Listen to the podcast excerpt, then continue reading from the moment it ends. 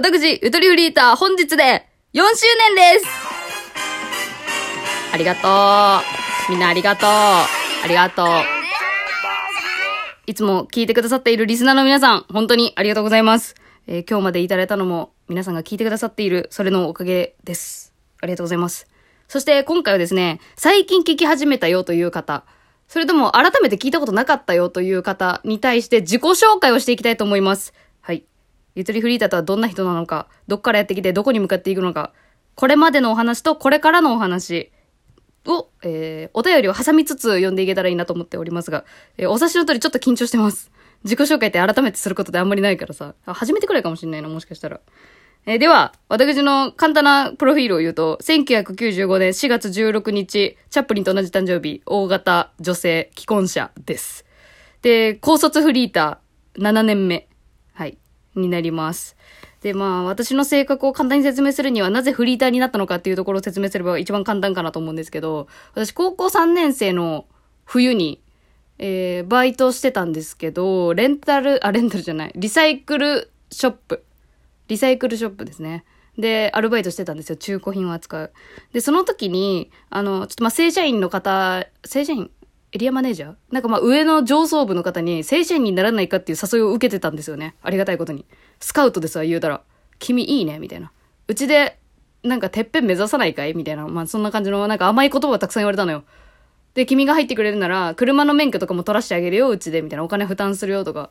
結構美味しいこと言ってくれてて。で、まあ、レン、あリサイクルショップ結構好きだったから、まあ、ありかもしれんな、みたいな。周りの友達も結構就職意外とするし、それかみんな大学行くし、で、私このまま行くとフリーターしか思ってなかったから、えー、いいかもしれんなーって思ってた最中ですね。高校3年生の冬ですわ、それが。またその、えーバイト先に向かう途中、あのーお父さんにね、車で送ってってもらってたんだけど、あの、その時はね、な、なんだっけ、時間がないかなんかで、まあ、車で送ってもらったんだけど、その時に UFO を見まして、はい。UFO を見て、圧倒的 UFO を、うん、めちゃくちゃ近く、近くで見て、で、まあその時に何を思ったか、あもちろん、うちのお父さん陰謀論者だったんで、あの、大喜びしてたんですよ。あ、本当にいる !UFO はこの世に本当に存在してるんだってなってたんですよ、お父さんは。で、一方私は、どう感じてたかっていうと、あの、もう世の中何でもありやなと思っちゃったんですよね、その時に。何でもありやんこれ。世の中的にはないとされているような、眉唾もんの存在を見てしまった。もう何でもありやん、この世っていうね。何が起こってもおかしくないし、何をしてもいいなっていう気持ちになったのよ。その時に。まあもちろん UFO 見たことすごいし、舞い上がったよ。お父さんと似たような感じで舞い上がったりはしたけど、その時ちょうど悩んでたから、あ私は、なんかまだ正社員にならなくてもいいなと思ったのね。うん。気になってる職業たくさんやりたいっていうのは漠然とずっと昔から思ってたから、とりあえず今はアパレル店やってみたいからアパレルやろうみたいな感じで、バイトとしてね。転々としたいから、正社員になるとさ、あの、何、何でも働かないといけないんじゃないかっていう私の先入観があったから、まあ、バイトっていう雇用形態で転々としてたわけです。まあ、どんくらい転々としたかっていうと、まあ、15回は転職しました。で、今15個目です。今、今、レンタルビデオショップですけど。今15個目。というような性格に変わりました。変わりましたというかまあ、何でもありやなって思ったりとか、自分が興味が湧いたらもうすぐ行動した方がいいやろって思ってますね。そう。だから何？平均勤続年数大体ね、半年とか3ヶ月とかでどんどん辞めたりとか、掛け持ちしたりとかして。まあ、正直、雇う側としてはめんどくさいよね。すぐ辞められるから。でも私の人生やっぱこうなんだろうな、9割くらいの人は、なんだろうな、ああ、いろんなことやりたいのね、いってらっしゃい、みたいな感じで背中を押してくれるいい人が多かった。まあ、たまに1割くらい、君のその履歴書めちゃめちゃだから、どこにも通用しないよって言われることもあった。みたいな感じですね。そう。結構甘やかされて育ってる方だとは思う。この状態で。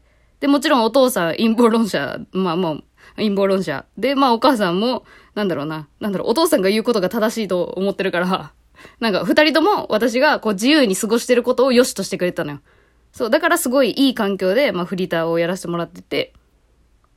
で、まあ、ある日ですね、その、なんだろうな、そういう、そういう環境でいたからだと思うんだけど、まあ、その当時、ネットで出会った人と付き合って、っていうことがあって、あ、この時実家出てますね。一人暮らしのフリーターやってた時。で、付き合って。で、付き合ったと思ってたら、あの、実は相手には婚約者がいてっていうことが分かって、で、私は別れようとするんだけど、なんかそれを引き止められる感じで軽いね、なんかストーキング行為をされて、私がどんどん精神病んじゃって、あの、もうここで一人でいる、生きてることが怖いって思って、えー、えー、実家に帰るみたいなことが一回あったんですね。大きな出来事があったんですね。お金もないのに引っ越し無理やりするみたいな、うん、ことをやったりとか。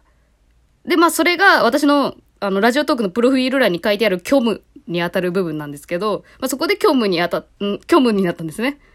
そう、それまでずっとやっぱ甘やかされた環境で育ったからいい人ばっかり人生、みたいな、ふうに思ってたから。あ、人間って実は裏切るんだっていうことに気づいた。その時に。いや、本当にね。いや、ありがたい経験だったよ、本当で、で、まあ、虚無に陥り、金縛りにあったりとか、めちゃくちゃ太ったりとか、めちゃくちゃ肌がガサガサになったりとか、もう、もう、心、身ともにボロボロだった時に、まあ、とあるきっかけ。まあ、そんな簡単な、簡単なことだけど、まあ、普通に友達となんかちょっと飲み行ってる時に、あの、音声配信アプリ入れてみたら面白かったっていうだけなんだけど、それで、ラジオ配信にどっぷりハマっちゃって、その夜眠れなかったんだけど、ラジオ配信やったら誰かが絶対起きてるし、誰かが返事してくれるし、誰かと喋れるしっていう。もう言ったら本当に傷を癒すため、自分の暇な時間を誰かと共有してるっていうことで、そう、なんか自分を保つためにやってました、一番最初。入り口はそこ。で、その時のアプリがたまに話題に出すけど、ラジナマっていう今はないアプリです。今はないアプリ。それをやり始めました。はい。結構話長いですね。まあそんなかん、そこで配信が始まります。ちょっと話長くなりそうだったんで、ここで止めますけど。そうですね。で、まあ、そうだな。ちょっと話長くなるな。まあ、性格なんとなく分かったかな。まあ、とりあえず、二十歳、それが二十歳くらいまでの話。21? 二十歳、二十歳だな。二十歳の頃の話。本当に甘やかされて育っ、甘やかされてというか、いい人に本当にたまたま、あの、巡り合ってただけであって、ね本当にある意味視野が狭いというか脳内お花畑で過ごしてたなっていう。まあ今、今も抜けてないけどね、もちろん。そんなに。100%抜けてるわけじゃないけど。世の中にいろんな人はいるなとは思いつつ、自分は恵まれてるなっていう思いつつ、みたいなとこありますね。で、まあ、話が整わんなで、まあ、あの、その虚無を埋めるために始めたララジオ配信で、どうしてこんな4年まで続いてるかっていうきっかけを、あの、ちょっとずつお話しすると、まず一番最初に、その始めたラジナマというアプリが、私がハマり始めて、なんとその翌日に、このアプリ、1ヶ月後に閉鎖しますっていうニュースが出るんですよ。で、えー、やめてよみたいな。私から居場所奪わないでよってなるじゃん。その始めてその翌日やからね。で、まあそこで、その、閉鎖するっていうことも多分私の気持ちが加速する要因の一つになったと思うんだけど、そこからもう最終回に向けて私バリバリやるわ、みたいな、なったのよ。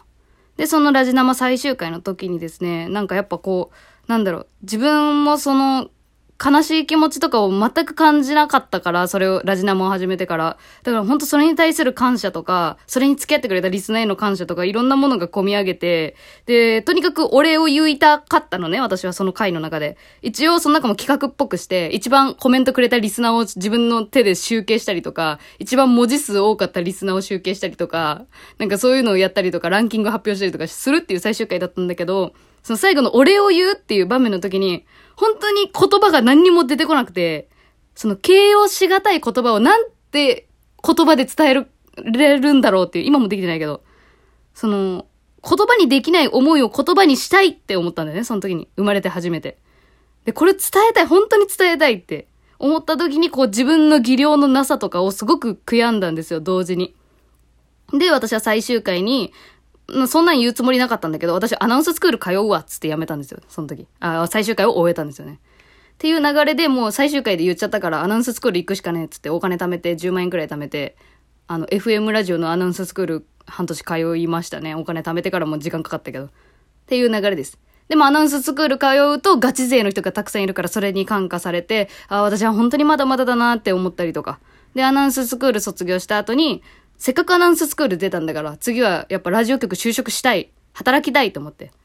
で、ラジオ局になんと入れるんですよ。高卒フリーターが。まあこれはなぜかっていうと、まあ地元の小さいところだったからっていうのもあると思うし、なんだろう、熱量だけで言った。ここでやりたいんですみたいな。アポなしでで、アポなしで押しかけたんかな確か。で、なんかアポなしが、うん、いいこ、いい方に転じて、君はやる気いっぱいあるね、みたいな。そんなんで、働かせてもらったんですよ。まあ、ですが、まあ、そこで、まあ、まあ、いろいろあって、ここすごい、あの、橋浦は、もう本当にいろいろあって、えー、私は1ヶ月半後に髄膜炎っていう、えー、脳み、脳みそにウイルスが溜まるっていう。で、一生熱が下がらん。一生じゃないわ。2週間くらいずっと40度くらいの熱が出るみたいな。まあそういう病気にかかって入院しました。1ヶ月くらい。いやー、怒涛でしょ。アナウンススクール通って、ラジオ局に入れたと思ったら、病気になって1ヶ月入院する。で、入院で寝たきりだったから、それ以降しばらく歩けなくなったりとか、そう。ちょ、下ネタ、下ネタってかあれやけど、おしっこが出なくなって導尿したりとか、っていう期間があって、一度私は死んだようなもんですね。一度死にました。で、その間ずっと私はラジオ配信ができてなかったんですよ。でも入院してる間とかも本当にもう、なんだろうな。なんか、その時まだ結婚してなかったけど、その同棲中の今の旦那が毎日、あの、看病しに来てくれるっていう、もうそれだけが生きがいというか、それぐらいしかなくて、みたいな。もう、そ、また人生のどん底2回目みたいなのがあったんですね。の後に退院してから、えー、徐々にララジオ配信をしていくんですよね。でもまだラジオトークは始めてません。さあ、こっからどうやってラジオトークを始めていくんでしょうかっていう話は続きしていきたいと思います。よかったらお付き合いください。よろしくお願いします。